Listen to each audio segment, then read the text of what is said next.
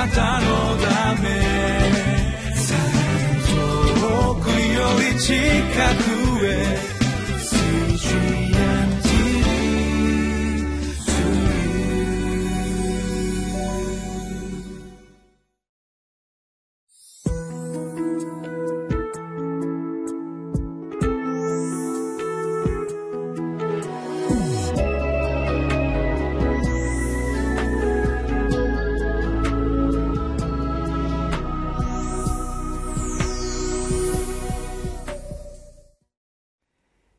CGNTV」をご覧の皆様ベースラインホールネス教団玉川キリスト中央教会の本間隆弘と申します。今日は「限りない許しと愛で恵みの前に立てられる主」というタイトルでホセア書3章の1節から5節を共に味わってまいりたいと思います。よく旧約聖書の神様は厳しく新約聖書は愛の神であるというようなことをおっしゃる人がいますけれどももちろんそのような印象を得るということもよくわかりますがしかしこのホセア書3章本当にですね神様が愛のお方であると深い愛のお方であるとそのことを旧約聖書でもはっきりと教えている場所であるということですね。今日はまたご一緒に読んでまいりたいと思います。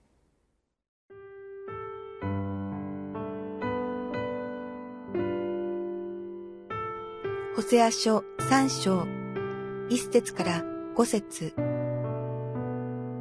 主は私に仰せられた。再び言って、夫に愛されていながら、貫通している女を愛せよ。ちょうど他の神々に向かい、星しぶどうの歌詞を愛しているイスラエルの人々を主が愛しておられるように。そこで私は銀15シェケルと大麦1ホメル半で彼女を買い取った。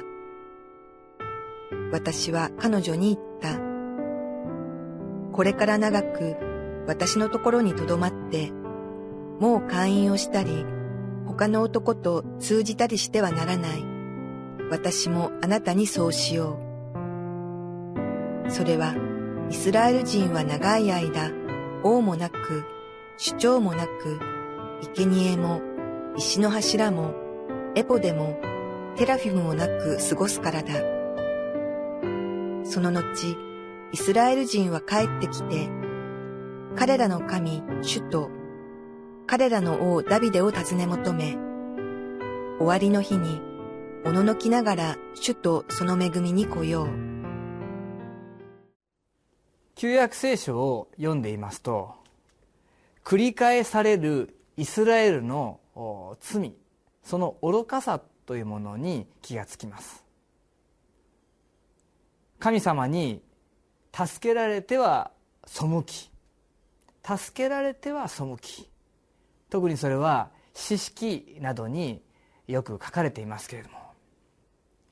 ある意味ではなんでこんなに繰り返し繰り返しこれほど大きな奇跡や恵みの経験をしているのにどうしてすぐにまたイスラエルの人々は神様を捨てて誠の神様を捨てて他の神々の偶像礼拝へと走っていってしまうんだろう。読んでいるとそのような思いになります。しかしそれは過去のイスラエルの愚かさを私たちに教えようとしているのではなくて私たち今の時代に生きるこの私たちこそがまさしくそのような存在なのだと。すぐに私たちは神様の喜ばれることではなく自分の願うこと自分の欲望自分の欲求自分の計画それが実現することを第一に思ってしまう。ですから他の神を礼拝するということはしないかもしれません。しかしいつしか自分自身が第一優先。神様を礼拝するというのは礼拝に出席するとか祈るとか賛美をするとかというそういう行為にあるのではなくて神様を第一優先にするということですから。たとえ礼拝に出席し祈り聖書を読んでいても私たちが自分の欲求を第一優先してしまうというそういう過ちに陥ることはあるわけです。ホセア書の3章1節主は私に仰せられた。再び言って夫に愛されていながら貫通している女を愛せよ。ホセアはゴメルという貫通の女をめとって愛するようにと。言われましたけれども。夫婦になったこのホセアとゴメル。ホセアとの間に3人の子供を設けましたがしかしまたいつしかそこを出て行き貫通の罪を犯してしまった。これはイスラエルの姿です。ホセアがどんなにゴメルを愛したことでしょう。それ以上に神様がどんなにイスラエルを愛したことでしょう。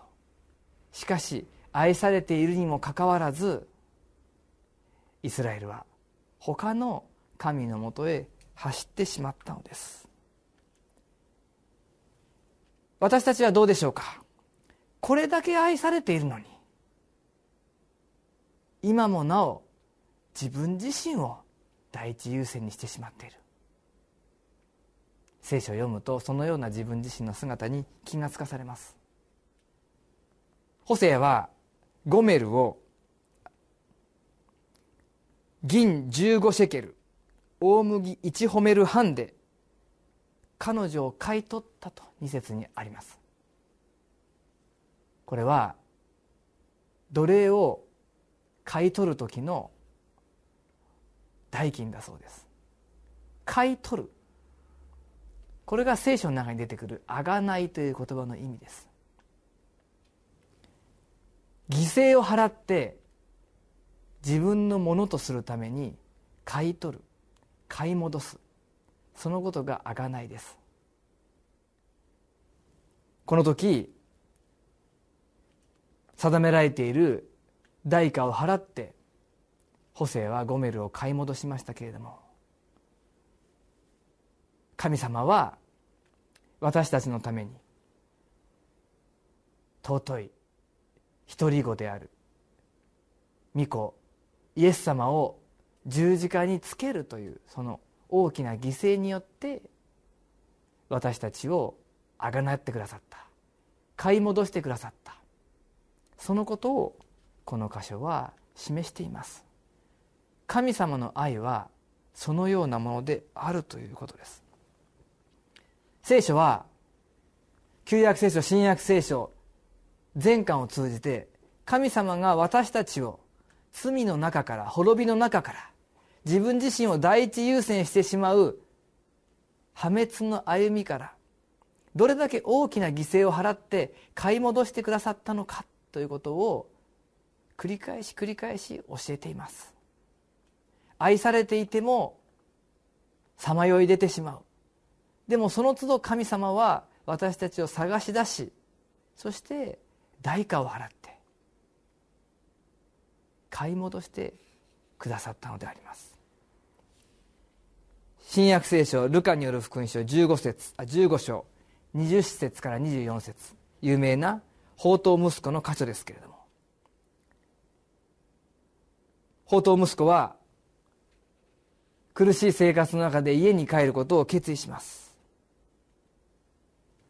お父さんは息子の帰りをずっと待っていたのでしょう。まだ家まで遠かったのに父親は彼を見つけかわいそうに思い走り寄って彼を抱き口づけした。息子は言ったお父さん私は天に対して罪を犯しまたあなたの前に罪を犯しました。もう私はあなたの子と呼ばれる資格はありません。ところが父親はしもべたちに言った。急いで一番良い着物を持ってきてこの子に着せなさい。それから手に指輪を褒めさせ足に靴を履かせなさい。そして肥えた子牛を引いてきてほふりなさい。食べて祝おうではないか。この息子は死んでいたのが生き返りいなくなっていたのが見つかったのだから。そして彼らは祝宴を始めたとあります。息子がまだ家にたどり着く前にお父さんの方から走り寄って彼を抱いたと。考えてきた悔い改めの言葉を全て言わせないで。お父さんは息子を受け入れました。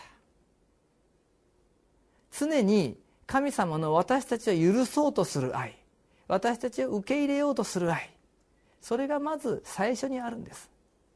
私たちがしっかり悔い改めて真人間になって全てを清算してそして恥ずかしくなく神様の前に立てれる立つことができるように自分自身を整えてから出てこい。そのようにはおっしゃらない。まず神様の方であなたを買い戻した。まず十字架で死んだ。そのようにして私たちを許す愛を神様は示してくださっています。ホセア書の御言葉はそのような神様の愛が今なお私たちに向けられていることを教えています。再び行って夫に愛されていながら貫通している女を愛せよ。この主の愛が私たちに向けられているのであります。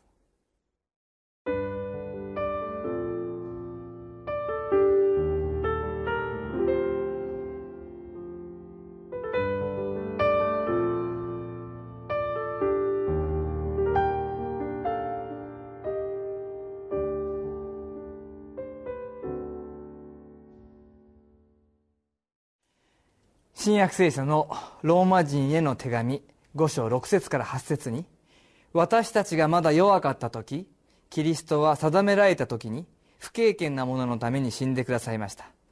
正しい人のためにでも死ぬ人はほとんどありません。情け深い人のためには進んで死ぬ人があるいはあるでしょう。しかし私たちがまだ罪人であった時キリストが私たちのために死んでくださったことにより神は私たちに対するご自身の愛を明らかにしておられます。私たちがまだ罪人であった時罪人であった私を愛してくださる方これほど感謝なことはないです。この日も本当にその愛を受け取り直して私たちがその愛によって生かされているということをしっかりと握って進んでまいりましょう。お祈りをします。愛する天のお父様あなたの尊い愛をもう一度受け取ります。私自身が私自身を許せなかったり愛せなかったりする時もしかしあなたの愛のゆえにあなたの許しのゆえにもう一度私自身を新しく見直すことができます。尊い十字架の犠牲がこのようなもののためにもあることを心から感謝します。もう一度十字架の恵みに立ってあなたの恵みに生かしてください。イエス・キリストの皆によってお祈りします。アーメン。